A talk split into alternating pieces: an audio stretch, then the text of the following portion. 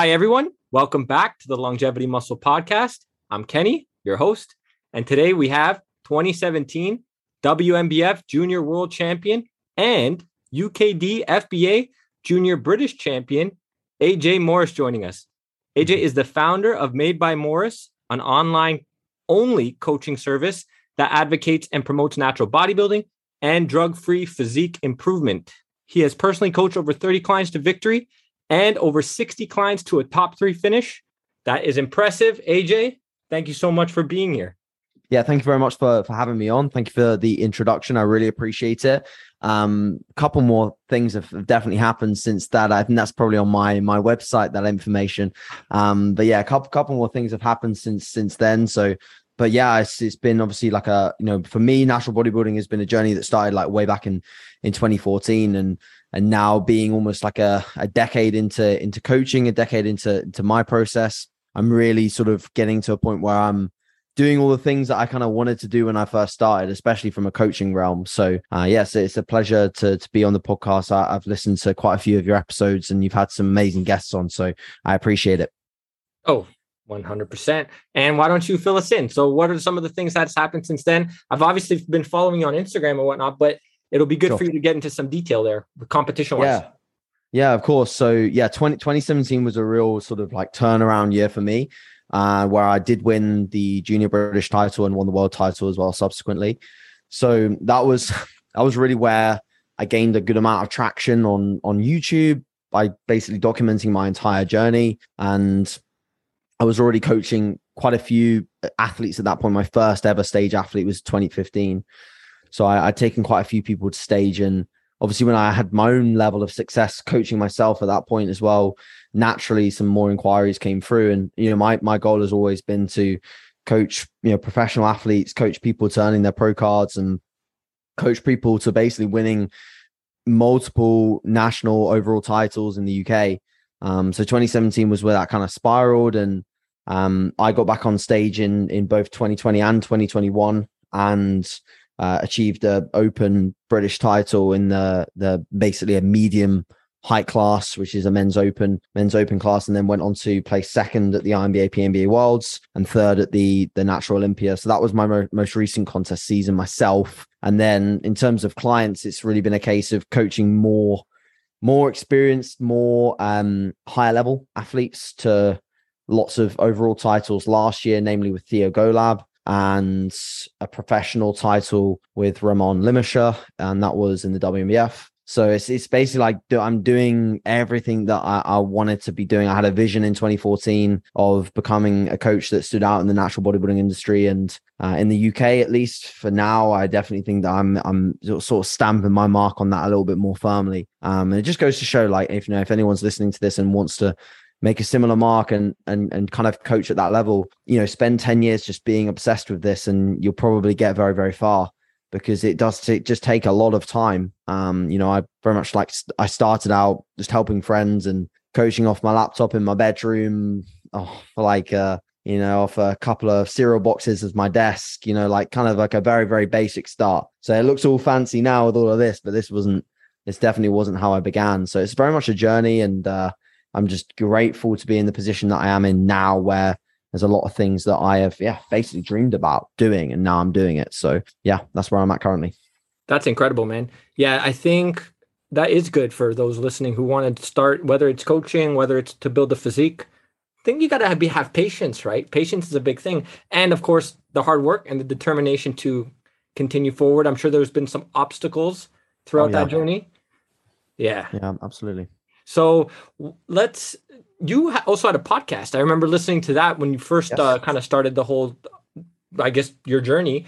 That was well. Are we going back now to 2016? Was that kind of set 15? At least, yeah, 15, 15, 15 and late 14, early 15 was probably when I started the first ever version of the podcast. It's been named multiple different things over the time that I ran it, but I I started it with with Team Muscle Radio, so at the time, I was I was obviously a teenager, and I just thought, right, um, one of my favorite people to listen to at the time in terms of like on, entrepreneurship and building a business was was Gary Vee, and at the time, Gary Vee was like, you've got to gain leverage. So I was like, okay, how do I gain leverage? So I I was like, right, I, I speak to people that I can gain leverage through and I can not only learn myself, but I can offer them an opportunity to share and voice their opinion. And I can also gain leverage for my platform through that individual. And that's what I did. So I reached out to loads like pretty much everyone in the industry you know you know what it's like obviously asking people to come on you know seeing if there'd, be game to have a chat i spoke to some of the brightest minds in the industry and i was like 19 so i just i write out a ton of topics i want to cover with them put it out as an episode and um, that's how I gained a lot of like initial leverage. And, you know, one of the most listened to episodes was the one with Jordan Peters. And that's where I really kind of vibed with a lot of what Jordan had in terms of knowledge and his application of his knowledge within bodybuilding, because I think that's something that I think is very important when you are a coach is you you have a certain level of application of the knowledge that you do have you could be extremely knowledgeable in one area but it really matters as to how you apply it that's what really makes the difference um so i really vibed well with with him in particularly and yeah i mean uh from from there it was obviously just a case of turning it into something a little bit more like okay yeah i've done all of the sort of you know big names kind of thing that I wanted to cover in the industry. Then I started doing like interviews with athletes and building that side of things up and basically just delivering a little bit more back to natural bodybuilding as a whole. So interviewing people on their preps and how they were going, what they were doing, leveraging the sport of natural bodybuilding so that then I could leverage more natural bodybuilding clients to, you know, potentially come and, and speak to me for for coaching. And that's how it kind of kind of worked. And, you know, over the years, it, it got to a point where you know, now I'm at a very sort of comfortable level of coaching clients that I got the opportunity to sort of take up a bit of space within the natural bodybuilding industry and sort of turn it into more of like a platform, which is what natural bodybuilding worldwide is. So it's it's you know it's, it's been a long, long process of getting to this this point, but it was always kind of my vision to basically turn what was that podcast and the leverage that I was creating through that to turn it into a platform at some point for natural bodybuilding specifically uh, within a website sort of foundation. So um, yeah, but it's crazy, you know, like like that literally started like almost like seven, eight years ago. So um, yeah, a lot of work went in. Well, you've done a fantastic job. And you know, there's a few things I would love to unpack there. The first one is the that well first off that episode with jordan peters? Yeah. peterson? Is it peterson or peters? It's um, peters. They're, they're both cool people but yeah peterson is very different to peters. Yeah okay that's what i thought. Well peters uh, lifts weight. Yes he's the, massive the massive bodybuilder that uh, yeah, yeah. very popular on instagram. And yeah. you also contribute to his website no? Like yeah i was yeah i was i was an athlete with jordan so yeah i was I was an athlete with jordan from 20 late yeah early 2020 all the way through till the end of 2021 um so yeah it was a like that was a, again another kind of dream come true kind of thing with with being with their roster. Yeah that's a pretty cool collaboration because you know I, I don't know if you know people will say that natural bodybuilding is not so big and whatnot but i mean look at the collaborations that are being done a lot of the times now. I mean i think i saw one with yeah with like joe bennett and um Eshak, I think is his name. Eshak. Yes. Yes. Name. Yeah. yeah, that, yeah. it's like there's there's cool collaborations going on, right? All within right. the within both sides of the community. So that's kind of cool. And so let's talk about natural bodybuilding worldwide for a second. Why don't you speak to that? What's what's the goal with of that? Because I just came across it. I think when you first launched it, to be fair. Sure. But um, yeah, why don't you talk talk about that for the listeners who may not know?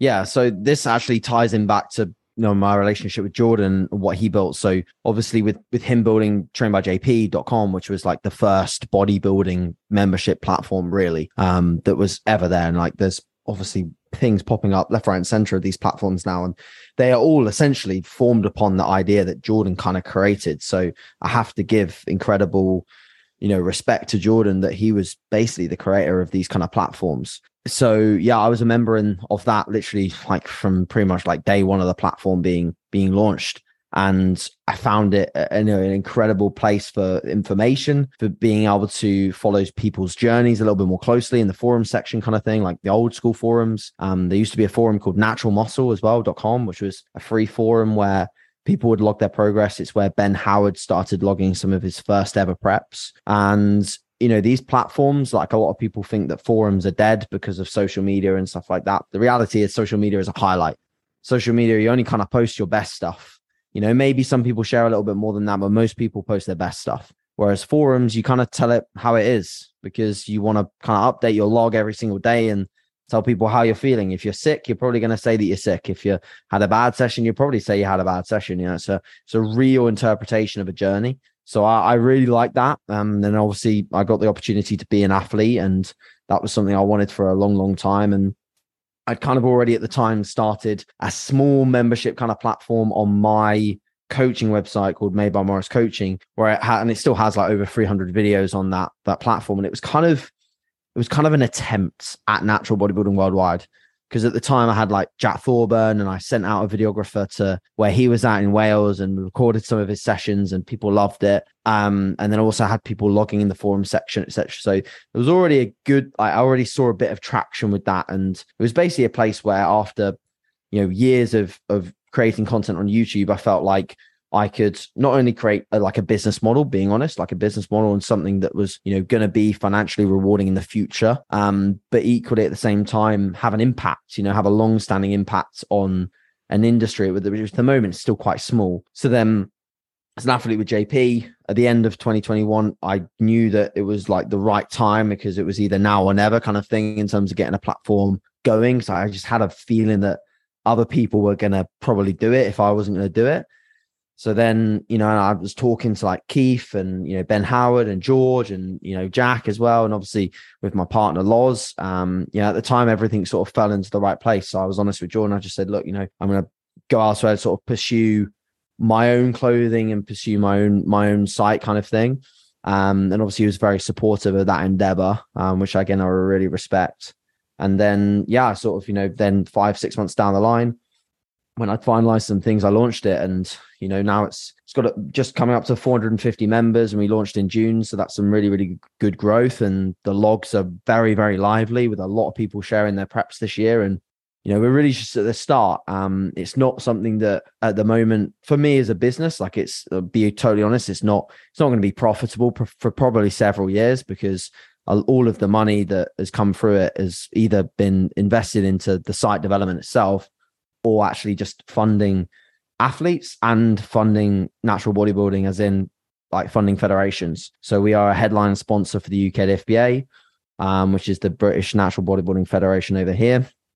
Um, alongside, we're supporting athletes in the sense that we are actually giving athletes paid contracts at the moment. They're small, but they're something. Um, and that's why uh, I wanted to do this, is because there is basically minimal opportunity for that. Like obviously I had a close relationship with Kuba and with Jordan. So that that was kind of my inroad to getting into like, you know, an opportunity with Jordan.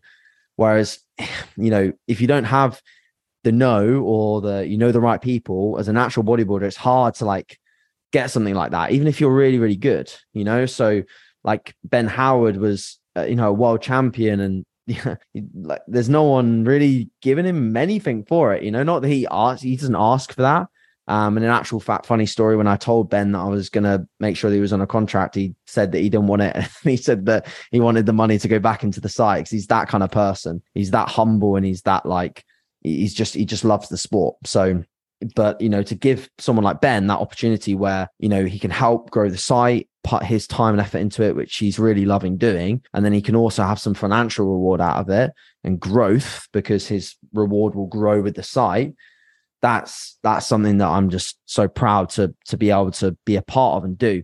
So um that for me is the primary reason is like I want to be able to, you know, take on board every year new athletes, add them to the site, um, which the, their role will be obviously logging their journey and being part of the the videos that I, I help produce um, and giving them a platform, helping them with their coaching if they do coaching, and yeah, just you know, basically helping the sport of natural bodybuilding grow to all new levels. That really is the primary goal with it. That's incredible.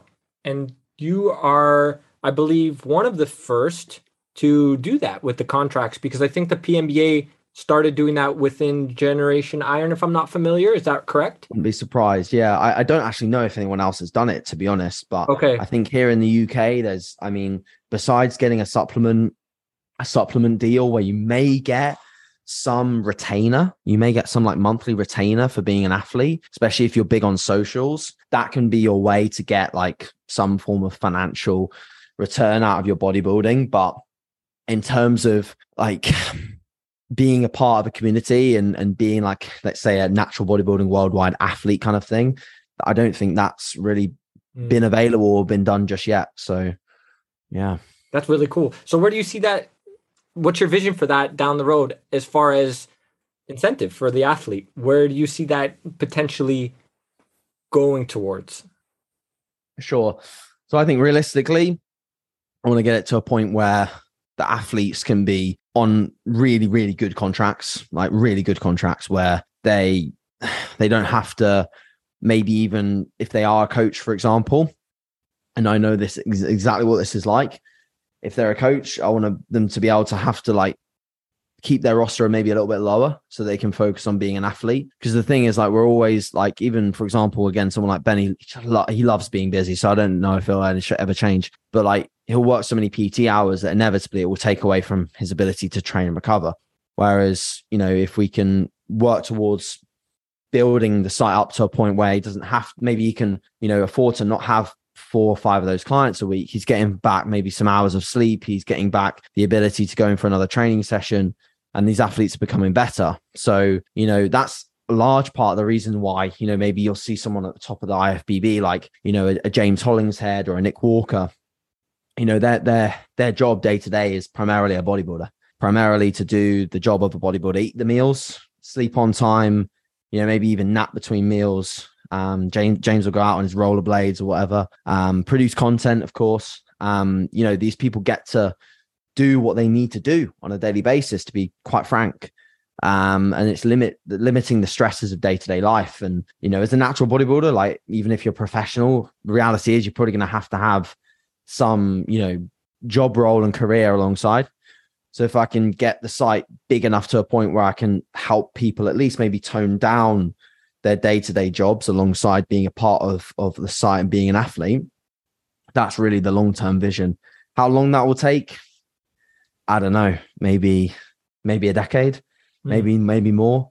You know, so we can't can't predict anything, but the site's growth already and the direction it's heading in is very favorable. Whether or not in the future, I mean, I've already had chats with certain individuals about like being more part of like specific shows. So maybe holding like a show that would basically be like fully supported by natural bodybuilding worldwide and having it be its its own show kind of thing obviously with a specific federation and maybe in the future you know the landscape of of natural bodybuilding has changes so often you know people become affiliates of different federations federations start to dwindle in terms of numbers you know so many different things happen that you know in a decade time we could be working with different federations that are you know do, going in different directions um I think there will be certain ones that will be around for a, you know, a long, long time because they have such prestige. Um, but at the same time, if the door ever opens to an opportunity to create, you know, maybe a new level playing field where athletes that feel like at the moment can only compete with one federation, maybe they can come across and and we can start things afresh where there isn't so much like being locked into one fed um, but that's a very long term thing. I don't know, maybe that's a 20 year kind of kind of vision.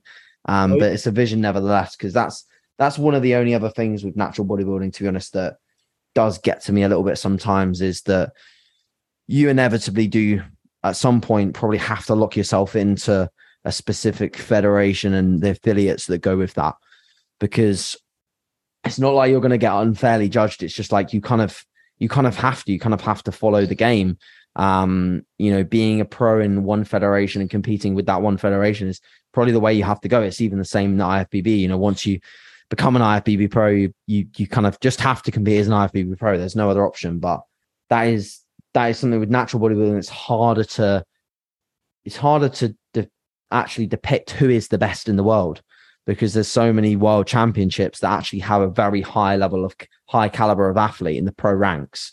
It's like who is the best um, because we're yet to see some of the best of the best all on the same stage at once. Um, so that in the future would be something that would be amazing. Whether I think it's possible or not, I can't. I can't determine the answer to that question at the moment. Right. No, that's um, something we've talked about quite a bit on this podcast. I'm sure you've listened to a few episodes where mm. that's been brought up, where yeah, there's just a lot of organizations, and you've competed with the WNBF. Now you're competing in, with the PNBA because they're affiliated with the UKDFBA. Correct. So is that the direction you're going as far as the Natural Olympia and maybe as far as ambitions to get to that highest level? Do you see that being the Natural Olympia at this point, or do you still have ambitions for WNBF Worlds? Yeah, it's an interesting one that because like for for years, I must be honest, for, for years ever since I started bodybuilding, the WNBF for me was the pinnacle because that's the worlds that I always went to. Um, it's the worlds that when I won the UK DFBA British title in 17, it's the worlds that I got invited to. Um, it's the worlds that I got my first ever trip to America with because what happens with the UK DFBA is when you win, you get your flights paid for, you get everything paid for. This is kind of why, again, links back to natural bodybuilding wide, worldwide in the sense that I've always been supported. So my desire to give back, my desire, for example, to fund back money into the UK FBA was me as a 21 year old kid being given flights and accommodation to go to America by, you know, by Lee, basically Lee and Amy, who runs the UK FBA. And I've felt always like kind of in debt to the to to them and the UK FBA in the sense that they gave me so many opportunities. Um, so yeah, you know, like that was my my first ever experience of a worlds. That was where I also met Brett Freeman backstage, and we did some posing together, and I met some of my like you know best friends that I've built in bodybuilding in that world. Um, and that was kind of like a again a pivotal point where I just thought, right, I want to get to the top of the tree. Um, so yeah, I must admit that was always kind of like the pinnacle for me, and the goal was you know definitely to at that time it was to get like a WNBF pro card, and in the in the UK the, the only way you could get a WNBF pro card at the, t- at the time was to win the UK DFBA overall title, which I saw so many people win. Uh, just always looked looked at them and thought like that.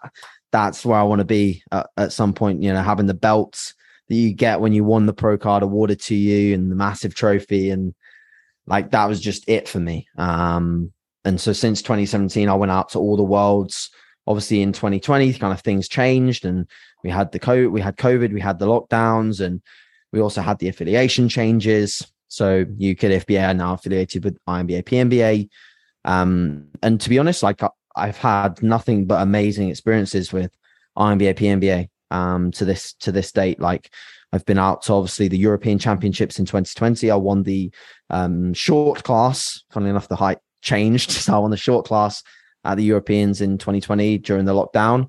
Um, that was in Florence, Italy, and that was an amazing show.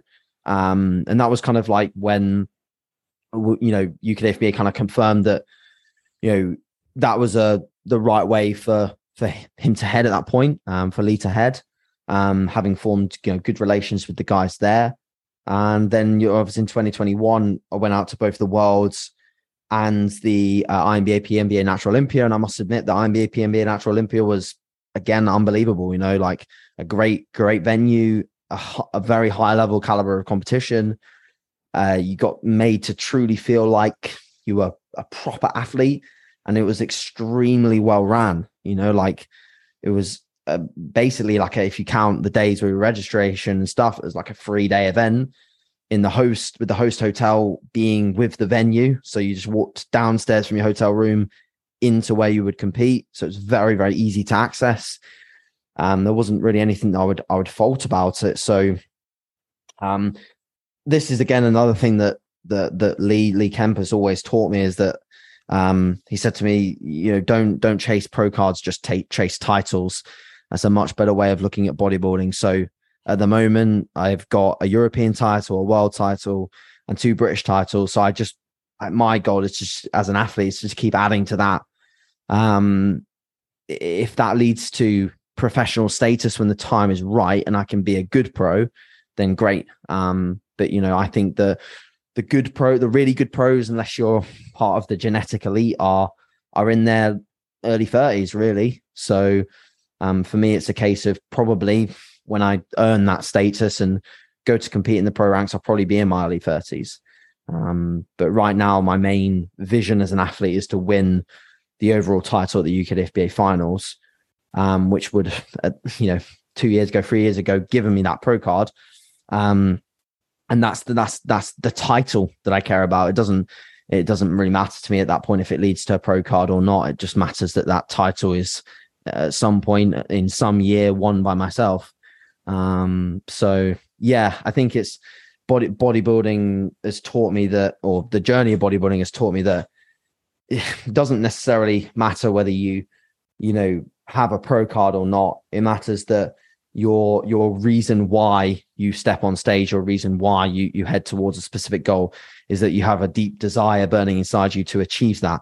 For me it is it is you know ever since i had that conversation with lee it's always been that title over anything else. Um to me at the moment it means more than winning a pro world title. Um, so you know and then maybe in the future the goals will change but yeah that's really where my mindset's at Awesome, man. That's incredible. And it's interesting because you mentioned early 30s is typically when the where the best natural bodybuilders you could say are competing at that, that age, right? For the most part on average. You're pretty so I can edit this part out if you're not comfortable sharing your age. Oh, but, that's fine. yeah, yeah, because you're like, how old are you? 26 at the moment. That's incredible. The amount that you have accomplished in since a teenager to now is just mm-hmm. absolutely incredible, man. That's awesome, and not just Thank from uh not just from physique wise, and you know the I see how you, know, how you train, of course, which we'll get into. That will be fun, but also the business side of things. It's just awesome. You conduct yourself much well very maturely but also much older than i would i would have thought you were older but i did know you were younger just because obviously i'm in the community so i know of course but um that's why i, I also wanted you on because hey, you're our youngest guest. So that's uh it's the longevity muscle podcast. So you got the wild card, my brother, because normally it's like older folks, right? So of course, um, yeah. with the exception of a, there has been a few who have been early 30s, but yeah. you got the wild card, my friend, and I don't see too many other young folks jumping on this podcast. So that's awesome. yeah, that's good. Yeah, no, I appreciate it, man. Like 100. percent You know, and some of some of the people you've had on, like Philip Ricardo, for example, is one of those those people that I've looked up to for a long, long time. Um, and one of the most humble dudes that I've ever met as well. Like I've, I first I first met him, and you know he actually came up to me and said, "Hey Jay, you know how how you doing?" Because we communicated on social media a few times, and the fact that he even knew who I was was like mind blowing. Um, so yeah, you know, I, I again I appreciate being on, man. It's a it's it's it's, it's a good thing. no, no, you deserve to be here for many reasons, man. And like I said, we're going to get into some really fun training topics. Uh, we'll dive into that, but not to mention, like also, you know, we've had, you know, Philip Ricardo, Kyoshi Moody, man, just absolute, just icons of natural bodybuilding. Uh, Siobhan Cunningham, like these, these guys are have set the standard. And does that? So you mentioned what, why you do this, right? Mm. But when you go into a training session, is that what drives you? The titles, the competing, does that what drives you to train and train hard? Like I, we're talking high intensity of effort, like really high intensity of effort. From what I see clips, I'm like, this guy is doing like some Dorian Yates type training, right? So, which we're gonna dive into because I think yeah, this is this is fun stuff. But is that what drives you? Would you say the titles more so, or is there something else also that motivates you to go into the gym every day? and do that yeah yeah I, th- I i mean i think for me i'm i'm in when i'm in the gym i'm not i'm not even thinking about the titles to be honest. Maybe close to a show i'm thinking about it because that's that's really where the why the deep burning why maybe has to come out. I think the reason why i train is just because i i love it. You know it's like the favorite part of my day. It always has been since i've been like 14 15 years old. Um i got introduced to kind of like that you know very very much, you know, what you said there, you know, the, the Dorian Yates or like slag iron way of training where there's a lot of movements that are, you know, the pure basics. And that's, that's for me, what I just love to do. There's nothing that makes me feel more alive than rowing a weight and squatting a weight and doing stuff in the gym that I, you know, don't often see a huge amount of people doing. That's what makes me feel alive and kicking, you know?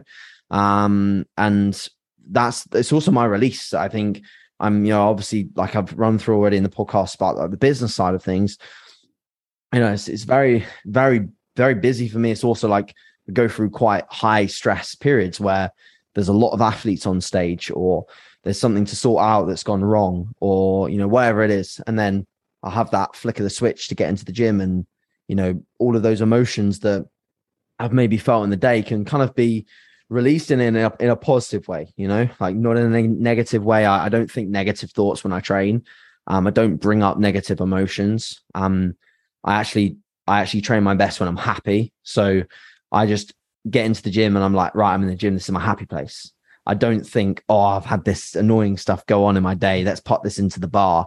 That's when everything goes wrong for me when I put in negative emotions.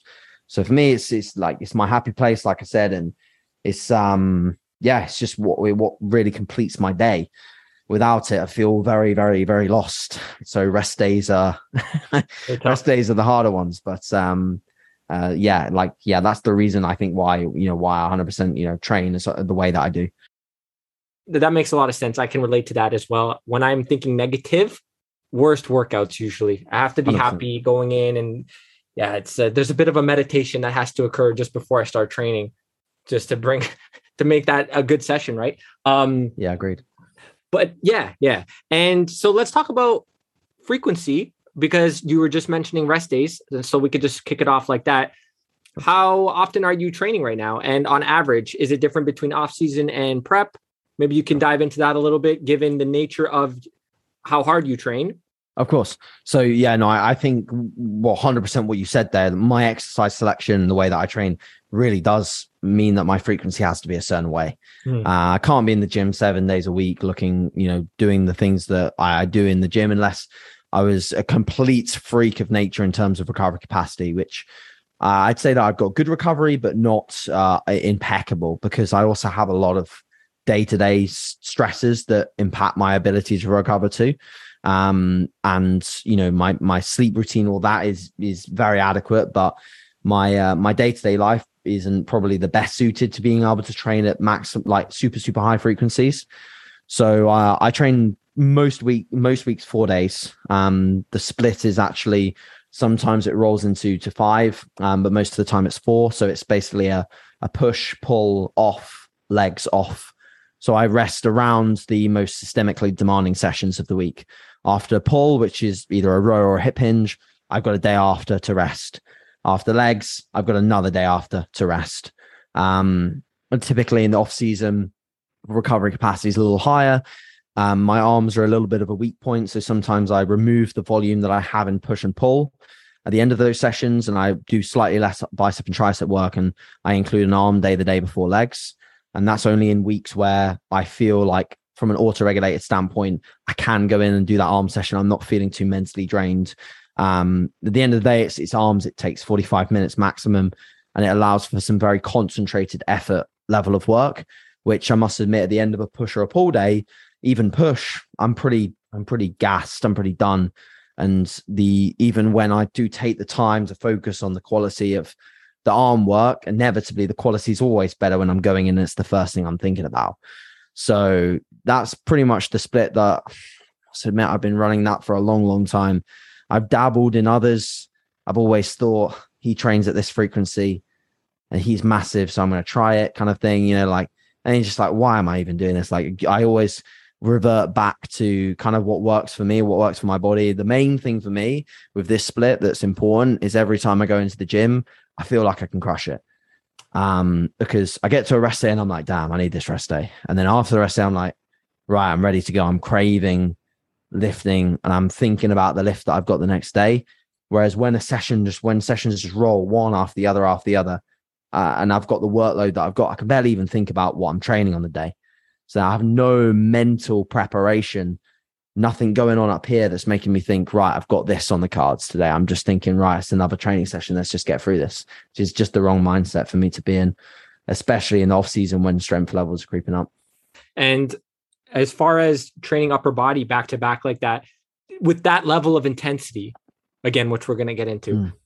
Do you find that have you ever i mean you said you've been running with this kind of split for a long time so i, I assume it works re- relatively well for you to do like chest and triceps and maybe delts before back and biceps or unless you have that arm day but is that am i saying that right? Yeah you're saying that right. Yeah i don't don't see too much interference.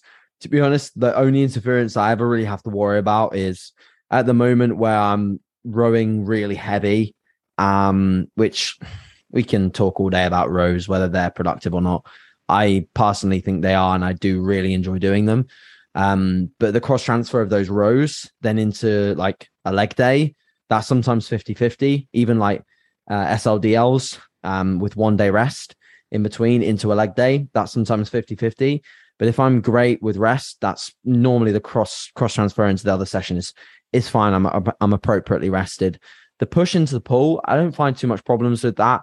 Um, if anything, I think the other way around would impact me more because my upper back would be fatigued into all of my presses. Generally, my chest and shoulders are weaker than my back. My back's a pretty good strong point. So for me, I'm more sort of just tired systemically going into the, the back day. I wouldn't really mind that. I'd rather be fresh off the back of a rest day into the into the push day for me. With the rest day in between, you still find that sometimes you have a bit of interference from the pull yes. to the leg day. Is that correct? Yeah, 100%. Something interesting that I did try in the last off season that really did bring up my hamstrings because my hamstrings were an area. I mean, my hamstrings and glutes have always been an area that have been like pretty well developed, but it's it's this is something I talk about a lot. But you know, your ability to get in, into condition is a is rate limited by your level of muscle mass. So if you don't have enough level of muscle mass in the glutes and hamstrings, and a lot of it's down to maturity as well, muscle maturity in the glutes and hamstrings. You're just not going to get them staged. You're not going to get them like super diced. Um, so for me, I wanted to in 2020 to 2021 really bring up glutes and hamstrings to have that level of like maturity and development to get them shredded. Um, to have them stand out when you know the glaze goes like nicely on the hams and they're like dug out, like that's the look that I that I really wanted on stage to achieve. So I put in a little bit of hamstring work into pull as well. So it meant that over the course of that, you know, like if you take it as a five day rotation, every five days I'd hit hamstrings twice. So I'd hit them with the pull day, like a lying ham, two sets. I might even do an adductor on that day as well for like, um, again, just overall leg thickness and closing, kind of like closing the gap in the in the rear double bicep and rear lat spread. And uh, yeah, that that worked really nicely. But I was definitely riding the red line on on what I could do. There was several weeks where I was like, oh god, like I was barely even struggling to kind of like match the previous numbers because I was going in with some degree of hamstring soreness. So yeah, that was really like my what you would probably call beyond my maximum or recoverable volume for hamstrings across that that microcycle. But I, I do I do this like often with again clients that I know that are very good with their feedback and very good with their accuracy and, and also their mental resilience. I do I like I like to ride the red line, you know, like where what what is the ceiling? Because you're only going to find out where the ceiling is by getting on it, you know. So um get the ceiling, get your variables managed in terms of stress, sleep, hydration, food, all that jazz, and then you know work within that that variable rate limiter that you then have got. Um often I see athletes turn up with body parts that still need to be more developed that I uh, maybe look at their programming if I come to coach them. I'm like, you probably could be doing a bit more than this. You know, like, yes, your accuracy is great, great, good. Your intensity is really good as well. Brilliant. Now let's see if we can just drip feed a little bit more work in because um, there's this sailing bodybuilding that does go around a lot at the moment that less is more. And it's a great statement. But at the end of the day, and this is really true, more is more if you can recover from it. Yes. More is always more. Like, you know, it's the same in again when you hear people talk about performance enhancing drugs, like performance enhancing drugs amidst the side effects, it's like more is more if you can mitigate the side effects and you can still make progress with it. Um, that's the, reality of, of bodybuilding. It's the reality of of any sport really and there's a there's an element of adaptation that's always going to occur when you do more um it's like if you look at athletes at top level of any sport they always go through periods and cycles and phases of doing a lot of damn work to create adaptation of course in bodybuilding it's a little different because a lot of what we do is like very systemically demanding so there's not a lot of work the way like especially in the way that that i train um, where I'm maybe not managing, let's say, I'm not working within like an RIR scheme or anything like that. I definitely have a rate limiter in the productive work that I can do that's maybe a little bit lower than someone that that works within those scales. But at the end of the day, I still want to see how much I can truly do. Um, and how much you can truly do is often a uh, a reflection of your ability to manage your recovery variables more than anything else. Right, right. You said something important there that I want to latch on to because you're not typically following a scale of we'll just call it RIR reps in reserve. You're not sure. you're not really implementing that into your training more so you're just taking it to all out failure. Is that correct for most if not most of your sets I'll just say. Yeah, sure. So that's probably that's probably a good definition. I get asked this a lot. It's like do you take everything to complete failure? It's like, hmm, I think there's probably some exercises where there are maybe a rep or two there on days where I can't take it. Cool. Um, you know, so there's some smart auto regulation to the way that I train in the sense that if I know that an RIR zero set is not going to happen, it's not going to be productive, I won't be doing that set. Um, those those sets are only. Sorry, go ahead. No, I, w- I was just going to say, are when those days do come up, are you still beating the logbook? Listen, yes, that's a good question.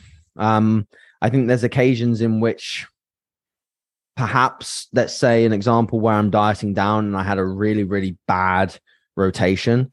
Um, there's a there's definitely a circumstance where I could still be one RIR or two RIR and beat the logbook on the last rotation if I'd had a pretty poor one. Same in an off season, if I had a pretty poor rotation, I could come back and train maybe with less oomph, less aggression, um, maybe a little bit more accurate, make less mistakes within the set.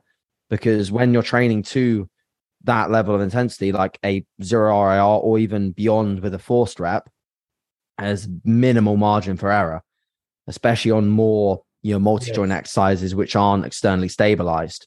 Like you're you're playing with fire there. If you if I mess up a rep at the moment, like on a back squat, I back squat once every 10 days for one set. And I post it on my Instagram every time I do it. So everyone thinks AJ's the guy that back squats. I back squat once every 10 days for one set. Right. The rest of my stuff is all the stuff that you probably should be doing to train the quads well, right? The pendulum squats, the extensions, the leg presses, the accurate stuff that's probably better for hypertrophy. But I I love back squatting. Um, but the, like I said, you know, the margin of error there is so fucking high. I get one rep wrong, the, the set is trash. That's right. why arguably it's not a brilliant exercise when you're looking at pure hypertrophy, but it's a great exercise. And this is a video that went on. Uh, it was a reel from um, Ben Pollack. I think it was Ben Pollack. Um, and he said how, you know, things like that give you such a great perception on work because work and the difficulty of that exercise because of the challenge to skill and brace and efforts is so high that when you go round to a pendulum squat, you get on the pendulum squat and it just feels so easy in comparison that your ability to be accurate, your ability to work when the going gets tough is incredible. If you can take a back squat to a higher level of intensity, close to failure, where you're maybe doing a rep that's like a true 50 50 rep or a real one rep max attempt, you'll see people cross transfer that into more externally stabilized exercises and be able to get after it like like no one else really because they're just so used to going to that place where the bar's wobbling around on their back, they can barely stabilize it, but they'll go for another rep. Mm. Um, and that really teaches you where zero RIR is on a pendulum or a hack because you know how hard it should really feel. Um, which I think again is another reason why I do like to train like that because I'm sure probably one of your maybe your questions would be like why you know why why do I like to train that way and um, that's because I think there's a large part of, especially like lower body training, where a large part of it is controlled by this guy up here. So if this guy up here is telling me I've got to go into a set and, and think or perceive a rate of intensity, I'm always I'm always thinking about like I'm thinking about backing off. You right. know, even for me, I'll, I'll do weeks where I go into like a D volume session where I'm purposely trying to leave reps on the table and I am not tapping into that same headspace that I'm tapping into when I do take a set all the way and I'm trying to potentially beat the logbook. The uh the tightrope that you're always on with that is that do you beat the logbook or have you just sacrificed execution? And that's a tightrope that I'm always fighting with myself. It's why I film my sets because I'm I'll be the first to admit that there's all there's there's probably a set that I'll do pretty frequently, to be honest, that I'll look back on and I think that wasn't as accurate as it needed to be. I beat the logbook, but it wasn't where it should have been. But would I change that to train maybe a percentage more accurately over the course of like, you know, a month of training? I wouldn't because I just don't I don't personally enjoy training in a manner where I'm having to hold myself back significantly from getting in a headspace where I can really find myself in a set, you know, and and test my minerals, so to speak. Hey everyone, thanks so much for tuning in. That's all for part one with AJ Morris. If you enjoyed the episode, be sure to share and tag us on IG. The links are in the description box. Also, make sure to check out the at Longevity Muscle YouTube channel where we're going to be posting clips from the podcast episode and previous episodes, as well as future episodes. So make sure to subscribe. It helps grow the podcast, it helps grow the channel. We appreciate you once again for tuning in, and we'll catch you in the next one.